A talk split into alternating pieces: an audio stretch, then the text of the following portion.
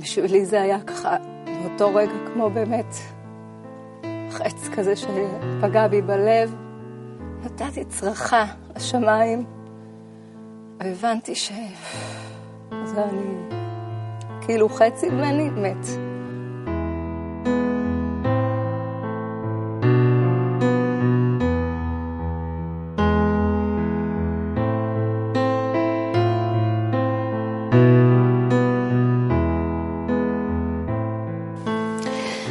שלום לכם, אה, אני מאוד שמחה שאתם אה, איתנו בעוד תוכנית. אה, הפעם אני מתרגשת בצורה יוצאת דופן, מכיוון שאת הנשמה המיוחדת הזאת יצא לי לפגוש לפני 15 שנה, ונפגשנו שוב לפני ככה ארבע שנים, אני חושבת.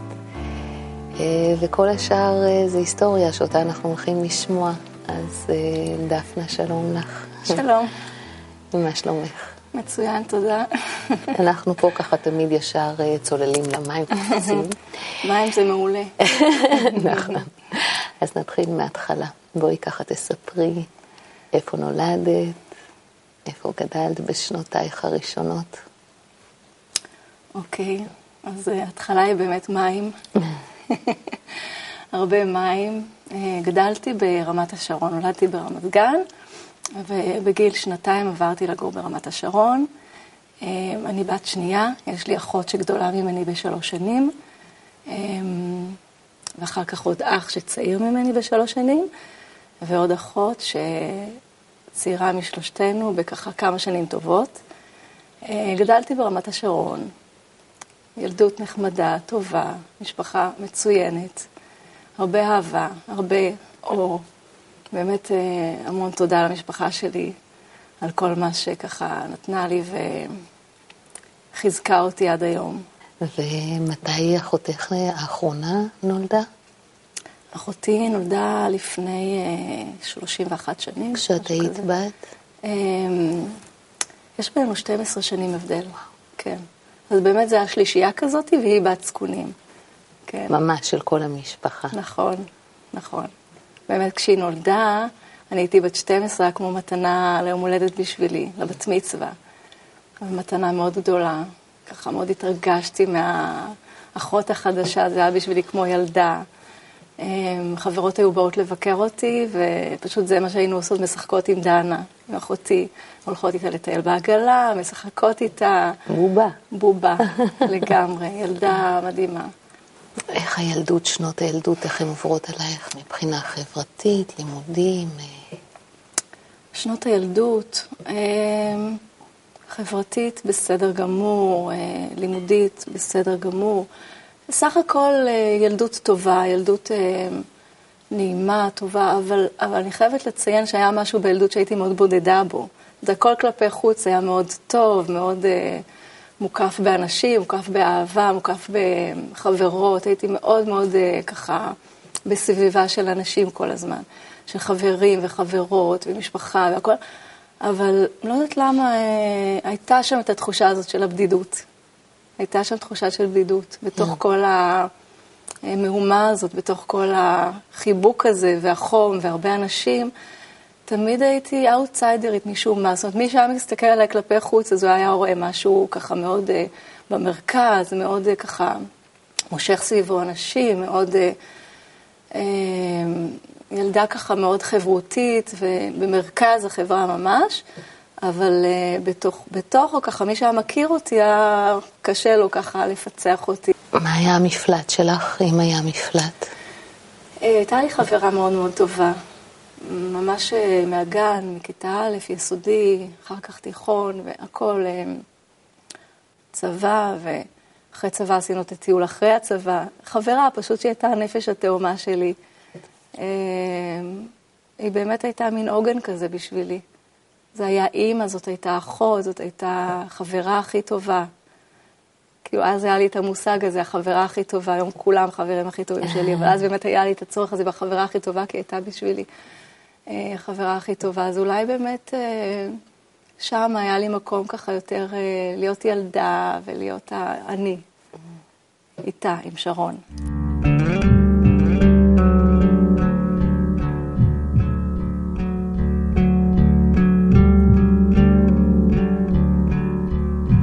הקטע של גיל ההתבגרות, וכל הקטע של החברה, והאנשים, והלימודים, והלחץ, וגיל ההתבגרות, אה, שוב פעם כזה, היה לי מין בריחה כזאת, שאני שוב פעם מסתכלת מהצד. כלפי חוץ, הילדה הכי מקובלת בכיתה, הילדה הכי מקובלת בבית ספר, הילדה הכי מקובלת ברמת השרון, ממש אה, מין כזאת, וואו, עוברת ברחוב, מסתכלים, הנה וזה.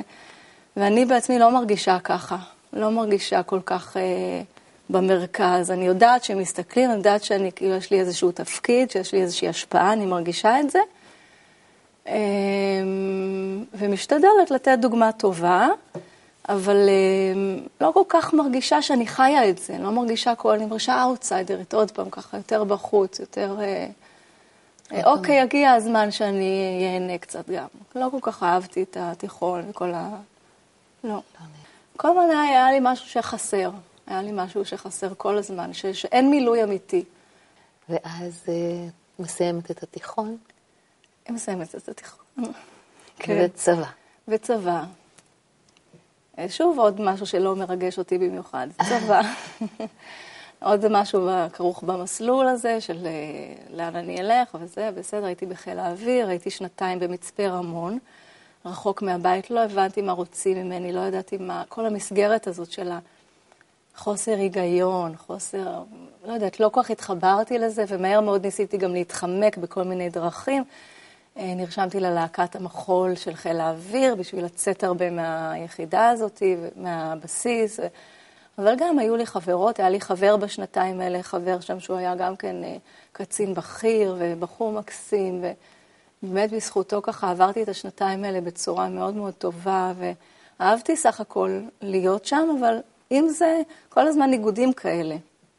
יחד עם הכיף והאנשים וזה, אני רק רציתי לגמור עם זה כבר עם הצבא הזה. ממש לא. אמרתי, אוקיי, עוד וי שצריך לעשות בדרך, ולא כל כך... אה, ידעתי שאני עושה צבא ואני מסיימת והכל טוב ויפה, ועשיתי את התפקיד שלי הכי טוב אה, בעולם. הייתי עוזרת בקר ביחידת בקרה של חיל האוויר. זה היה סך הכל מעניין, אבל שוב, לא, זה לא עשה לי את זה. זה לא היה המילוי שביקשתי. אני גם לא יודעת אם כל כך הייתי מודעת לאיזשהו מילוי שביקשתי אי פעם, אבל כנראה שכן היה שם משהו שחיפשתי. ואת מסיימת את הצבא, את יודעת מה את רוצה לעשות? אה, ממש לא. אה, משהו שהיה חסר קצת בבית אצלי זה הכוונה. הורים כאלה מקסימים, מאוד ליברליים, אה, בית מאוד פתוח, מלא אהבה, שנות ה-70. אה, לא היה לי שום מושג מה אני רוצה לעשות, גם בלימודים, במשך התיכון וזה, את יודעת, יש אנשים שכבר מתחילים ככה, רופא, עורך דין, זה, לי לא היה את זה מהבית. אה, בצבא הכרתי איזושהי חברה שאמרה לי שלקראת סוף הצבא, שהיא הולכת למבחנים, לאודישנים לבית צבי, בית ספר למשחק. פתאום נפתחתי איזשהו עולם, אמרתי, וואו, זה מדהים, אז אמרה לי, יאללה, אז בואי איתי גם. אמרתי לה, בסדר, מתי זה? אמרה לי, עוד שבועיים, תאריך, אז נרשמתי. ולקחתי איזה מונולוג של חנוך לוין, קומי, ועוד איזה מונולוג דרמטי, אני לא זוכרת כבר מה, ובאתי לאודישנים. בקיצור, התקבלתי לבית צבי בסופו של דבר, והתחלתי ללמוד שם גם אחרי הצבא. תוך כדי הלימודים אה, מאוד נהנית, זה ממש בית ספר, אה, מה שנקרא לחיים. מאוד מעניין, אה, תיאטרון, ופתאום את הולכת להמון הצגות, ונחשפת להמון מחזות ומחזאים, ובאמת נושא מרתק, ואנשים מאוד מאוד מעניינים. ואיכשהו סיימתי את הבית ספר הזה, אבל לא, לא ממקום של... אה, באמת שזה משהו שרציתי כל החיים, ושזה בער בי, ושזה מה שאני רוצה לעשות. איכשהו התגלגלתי לזה, זה נראה לי נחמד, ונהייתי שחקנית, אני יודעת מה. עבדתי בזה שנתיים אחר כך, וזהו. זהו, שנתיים עבדת כן, בזה בהצגות? בהצגות, כן. ומה קורה באותה תקופה?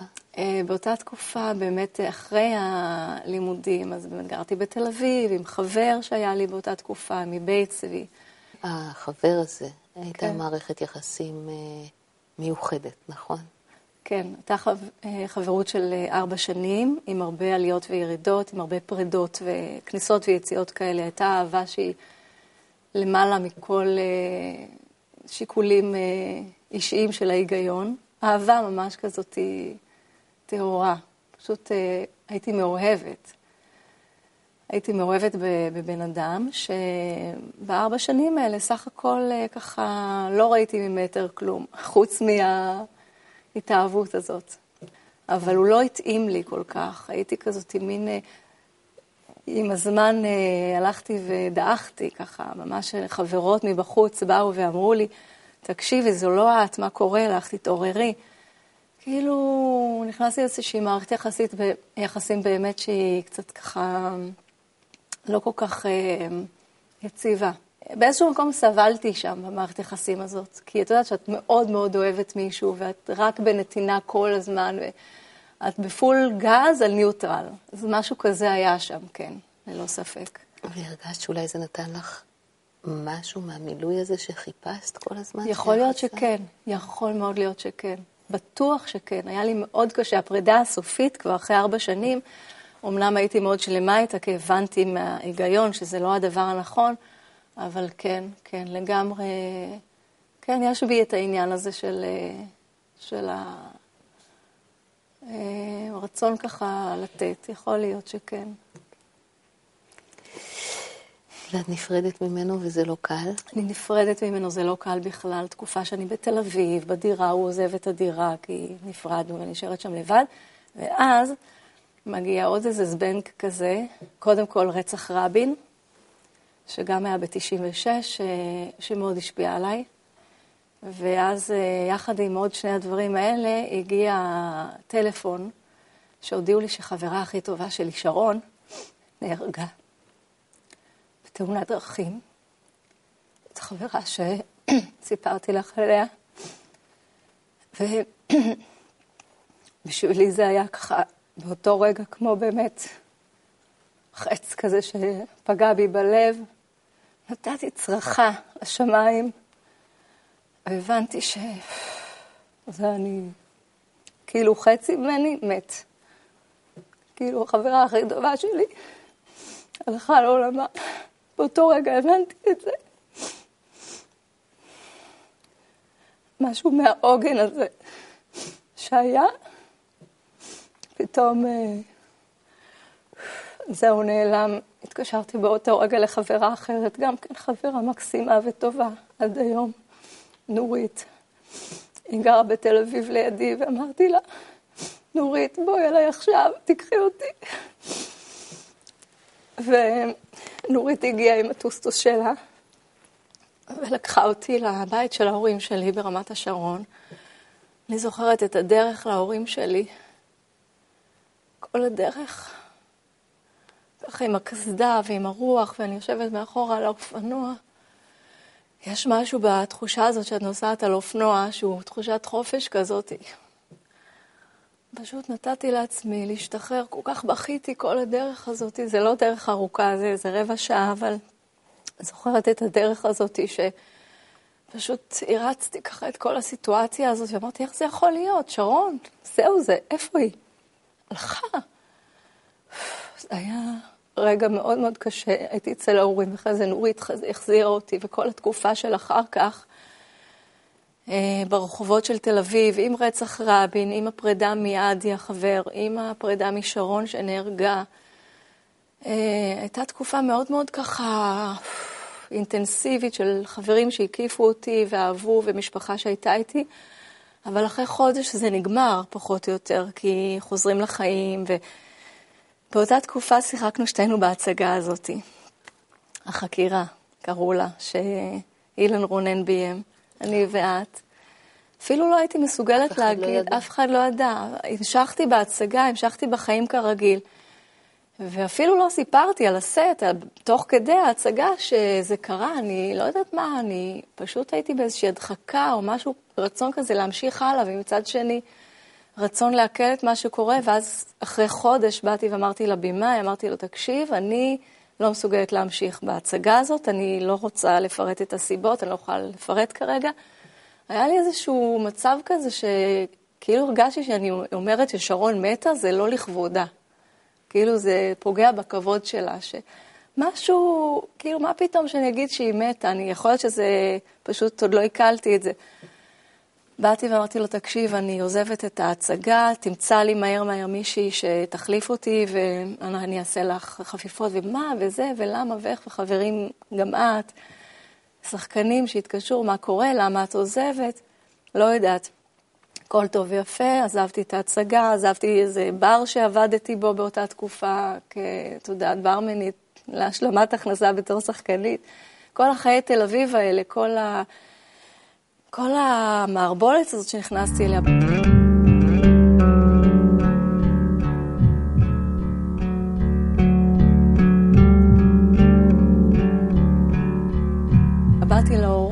החמודים, המקסימים, ידעתי שבשעת צרה תמיד הם יהיו איתי, וגם פה הם היו איתי, אמרתי להם, תקשיבו, אני חייבת לנסוע, אני פה לא יכולה להישאר, אני חייבת קצת ככה, מהר מדי חוזרים לשגרה, מהר מדי, אני צריכה קצת לעכל את מה שעובר עליי, אני צריכה קצת להיות לבד. להתחזק, להיות גם עם שרון, להיות שם קצת, להבין איפה היא, מה קורה. אה, ומהר מאוד הם אמרו לי, תיסעי לאן שאת רוצה, וחשבנו ביחד, והחלטתי לנסוע ללונדון. וכך היה, תוך חודש כבר מצאתי את עצמי בלונדון, הרמתי טלפון לאיזה ידיד שחי שם, שידעתי שהוא נמצא שם בלימודים.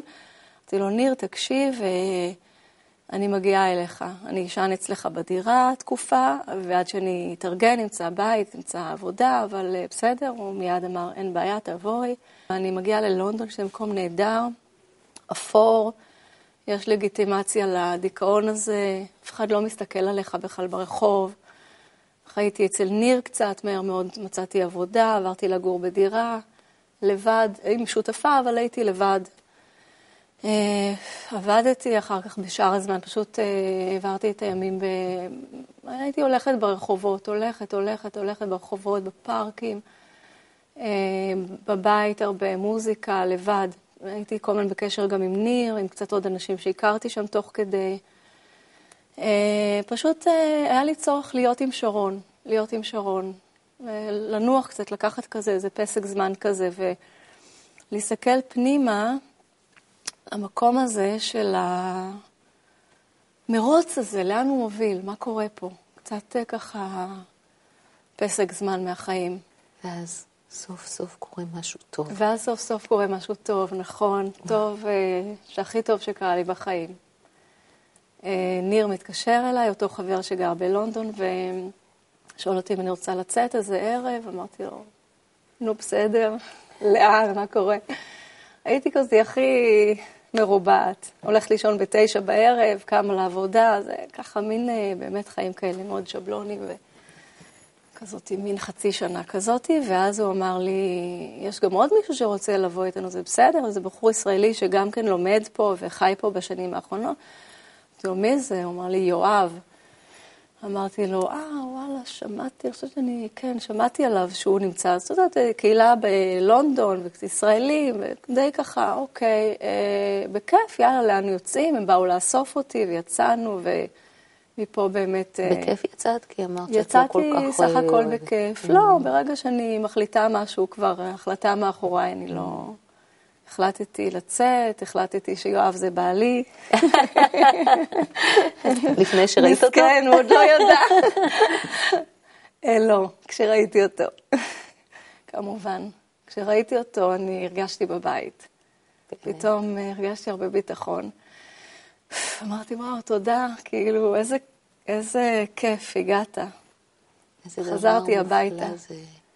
אינטואיציה נשית איזה חזקה. איזה אינטואיציה. נשית, כן, חזקה כזאת, שראיתי אותו, ראיתי טוב, ראיתי אה, חיוך, ובעיקר איזושהי תחושה כזה שוואלה, כאילו, מהבטן ככה הרגשתי שאני מרגישה שחזרתי הביתה, שאוקיי, התקופה הזאת היא כבר מאחוריי של הבירורים, של האבל, והנה, אני יכולה לחייך קצת ולהתחבר פה למישהו מקסים, ממש התפללתי שהוא גם ירצה אותי ושהכול יהיה טוב, אבל אמרתי לאט לאט.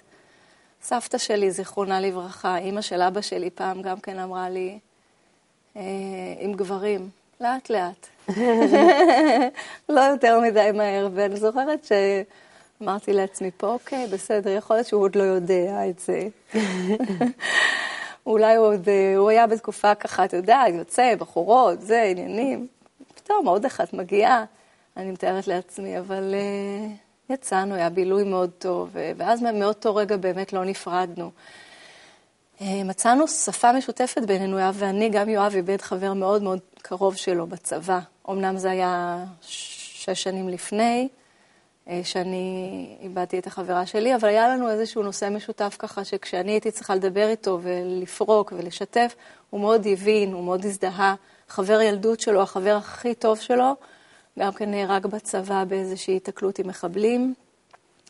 וגם אה, בשבילו זה היה איזשהו מקום כזה לדבר על זה, כי אני חושבת שאחרי הצבא גם כן הוא מיד אה, נסע ללונדון ללימודים, וגם כן ככה חווה את כל הנושא הזה. אז היה לנו מין כזה משהו משותף של הדבר הזה.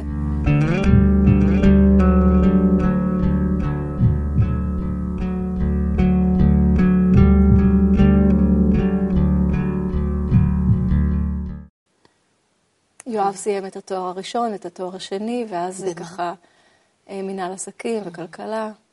אה, חזרנו לארץ ביחד, מתוך החלטה שאנחנו באמת הולכים לבנות את החיים שלנו בישראל.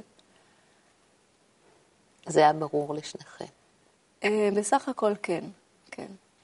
והתחלנו ככה חתונה, את יודעת, התחלנו את החיים שלנו בארץ, בת ראשונה, עמית נולדה. כמה זמן אחרי שהתחתנתם? אחרי שהתחתנו בערך שנה נולדה עמית.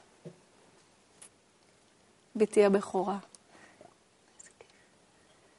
ועוד משהו קורה במקביל, נכון? אח של יואב אה, למד על זה, זה לימודים של קבלה, ו...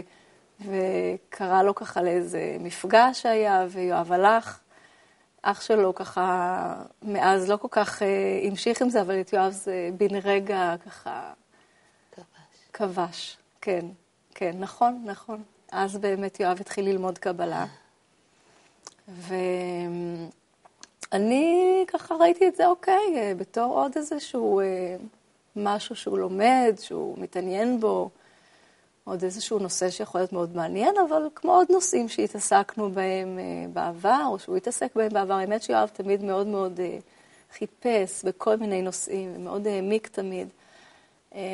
אבל חשבתי שזה משהו שיעבור לו, זאת אומרת, הייתה לי איזושהי התנגדות פנימית כזאת לדבר הזה. יכול להיות שזה בא כאילו במקומי פתאום, כי ראיתי שזה מאוד מאוד סוחף אותו. ויאמר לזכותו שהוא אף פעם לא בא ואמר לי אה, ככה, בואי, את חייבת, תשמעי, זה, לא חפר, לא שכנע, לא כלום. זה היה משהו שלו, שאני ככה לא התנגדתי לזה שהוא התעסק בזה, אבל הייתה לי איזושהי התנגדות כל פעם שהייתי רואה שהוא מתעסק בזה, זזתי הצידה משום מה. חשבתי שזה עוד משהו שהולך לעבור לו עוד מעט. למרות שזה היה די הרבה שנים, איזה חמש שנים כאלה כשהוא היה בזה, ואני כביכול לא. אמ, אבל ככה זה היה, חמש שנים כאלה שלא ידעתי ככה לאן זה מוביל בדיוק.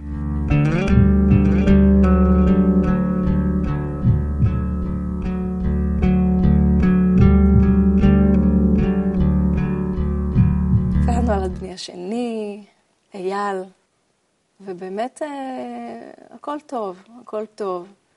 משפחה, אה, ואז הגיע משהו שהוא ככה, גם כן אה, ככה גרם לי לאיזושהי... מערבולת אה, נוספת. נוספת בחיים שלי. אה, דווקא במשפחה הגרעינית שלי, המשפחה שנולדתי בה, והאחים והאחיות, אה, מה שקרה זה שבאמת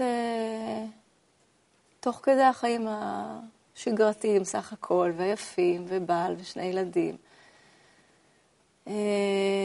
עוד פעם איזושהי בשורה ככה שנופלת על היום בעיר. והיא אמ, בשורה מאוד מאוד כבדה, שאחותי דנה, האחות הרביעית, אמ, יצאה לטיול אה, במקסיקו עם חברים, ובאיזושהי תקופה היא טילה לבד. בתקופה שהיא טילה לבד, זה היה לפני כמה שנים כמובן, לפני שבע שנים. אה, נעלמו עקבותיה, וקשה לי לדעת איפה היא היום, כי אנחנו עדיין לא יודעים. היא נעלמה במקסיקו, ועד היום אנחנו מחפשים אותה. אנחנו לא יודעים אה, אם היא נמצאת בחיים או לא. איך את מתבשרת על זה? זה איזשהו מצב שככה את מקבלת אה, של חוסר ודאות. אם עד היום, את יודעת, את חושבת שיש לך איזושהי שליטה בחיים, יש לך במה להיאחז, במקרה שלי זה באמת הבית, המשפחה, זוגיות, הילדים, אז פתאום את מקבלת איזשהו מצב של אה, אה, באמת, בהתחלה זה פאניקה, הרצון הזה למצוא עכשיו.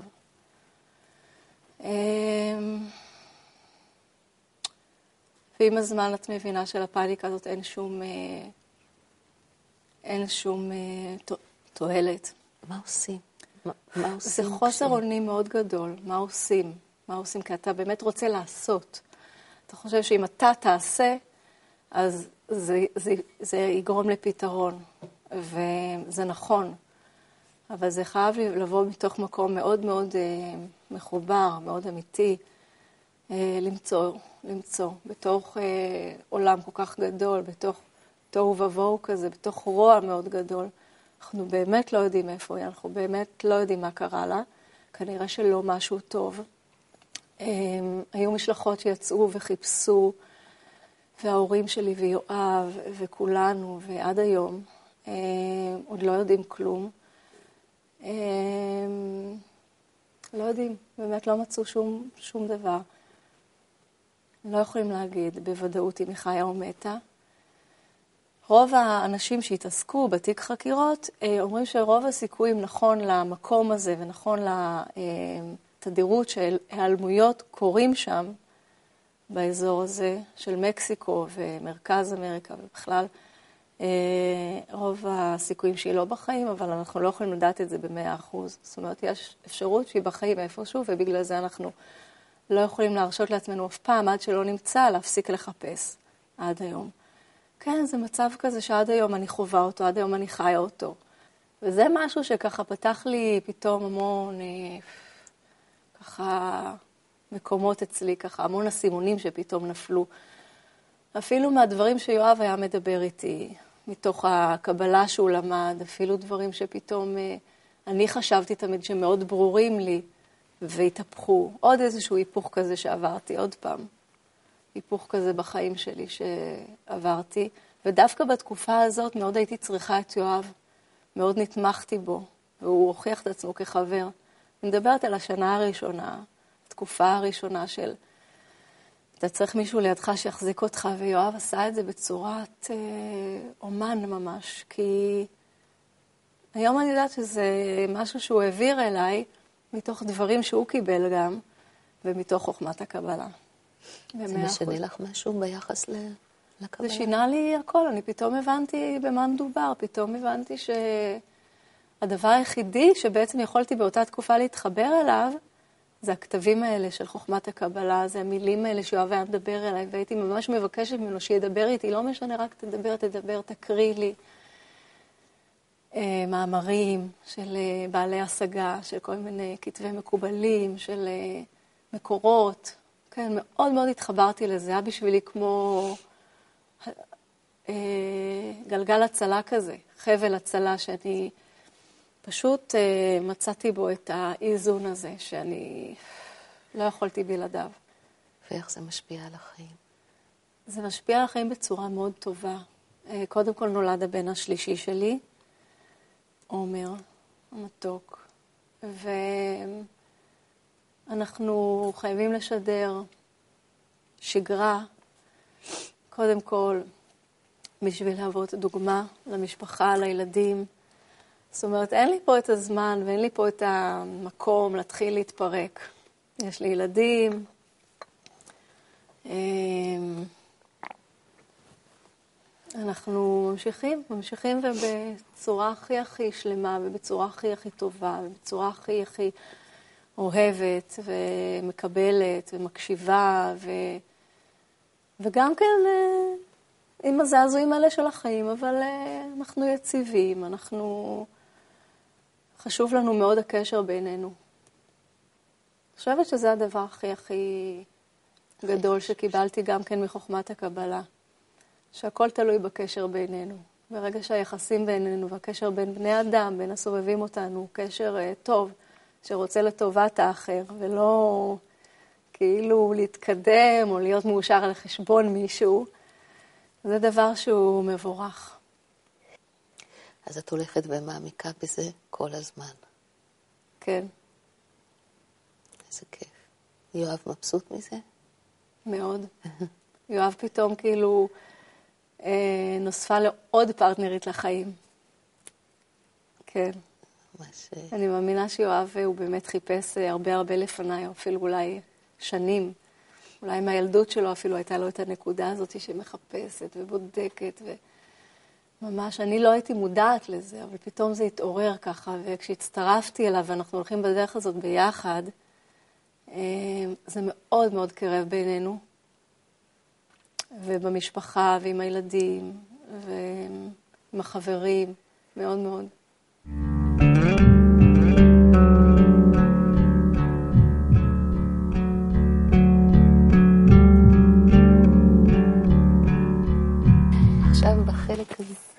של התוכנית, יש לה הפתעה קטנה כזאת, יש שאלון לא צפוי, ספונטני. ככה אם יעלה. תני לי את זה. כן, אם יעלה לך, אז השאלה הראשונה שלי, אם הייתה דמות בין כל האנשים בעולם הזה, בין אם הם בחיים ובין אם לא, אם הייתה דמות אחת שהיית יכולה לבחור לשבת איתה. עולה לי. אז מי זה היה? כן. סליחה שאני לא מקשיבה עד הסוף, אבל פשוט הוא עולה לי כל כך אה, כן. מהר, סבא שלי. סבא שלך. שיחיה, סבא שלי בן מאה שנה. וואו. סבא שלי זה דמות שליוותה אותי כל החיים. אה, עד היום אני יושבת איתו, והשיחות הכי טובות שלי, הכי ככה אמיתיות שלי, הכי פורות שלי, זה ממנו. ואם הייתי יכולה לשאול אותו שאלה אחת, מה זאת הייתה השאלה הזאת? כן. שאלה אחת. יש אלף. אני מסתכלת בכל השאלות. אחת. מי אוהב אותך יותר ממני? ותגידי עוד שאלה, אם כבר אנחנו ככה על הגל, אה, איפה את רואה את עצמך עוד עשר שנים? לא יודעת. אין לי תחושה של זמן בכלל. מה זה עוד עשר שנים? אני לא יודעת. זה יכול להיות בעפעוף. אימא לילדים, עם בעל, משפחה, חברים. שיהיו בריאים כולם ושנמשיך ביחד. Mm, אז אם יש לך משאלה אחת, מה היא הייתה? שיהיה שלום בעולם כמובן. בין כולם. ברור. ברור. אוי, דפנה, זה... אה, באמת היה כל כך מרגש, כל כך כיף שהיית פה. באמת, תודה, תודה, תודה. תודה לך. לב. תודה לכם שהצטרפתם אלינו, אני מקווה שהרגשתם והתרגשתם ונפתח הלב, ותבואו כיף פה. תודה. תודה רבה. יש עולם טוב בפנים, נופים רחוקים, חיות ואנשים, עולם נעלם, קצת שונה, לא רגיל. רוצה במיוחד שנהיה אליו דומים. אי שם בהרגשת אדם נמצאים ביחד, אתה עם כולם, רוצים לעזור, לתת להשפיע אין סוף אהבה מתגברת בך.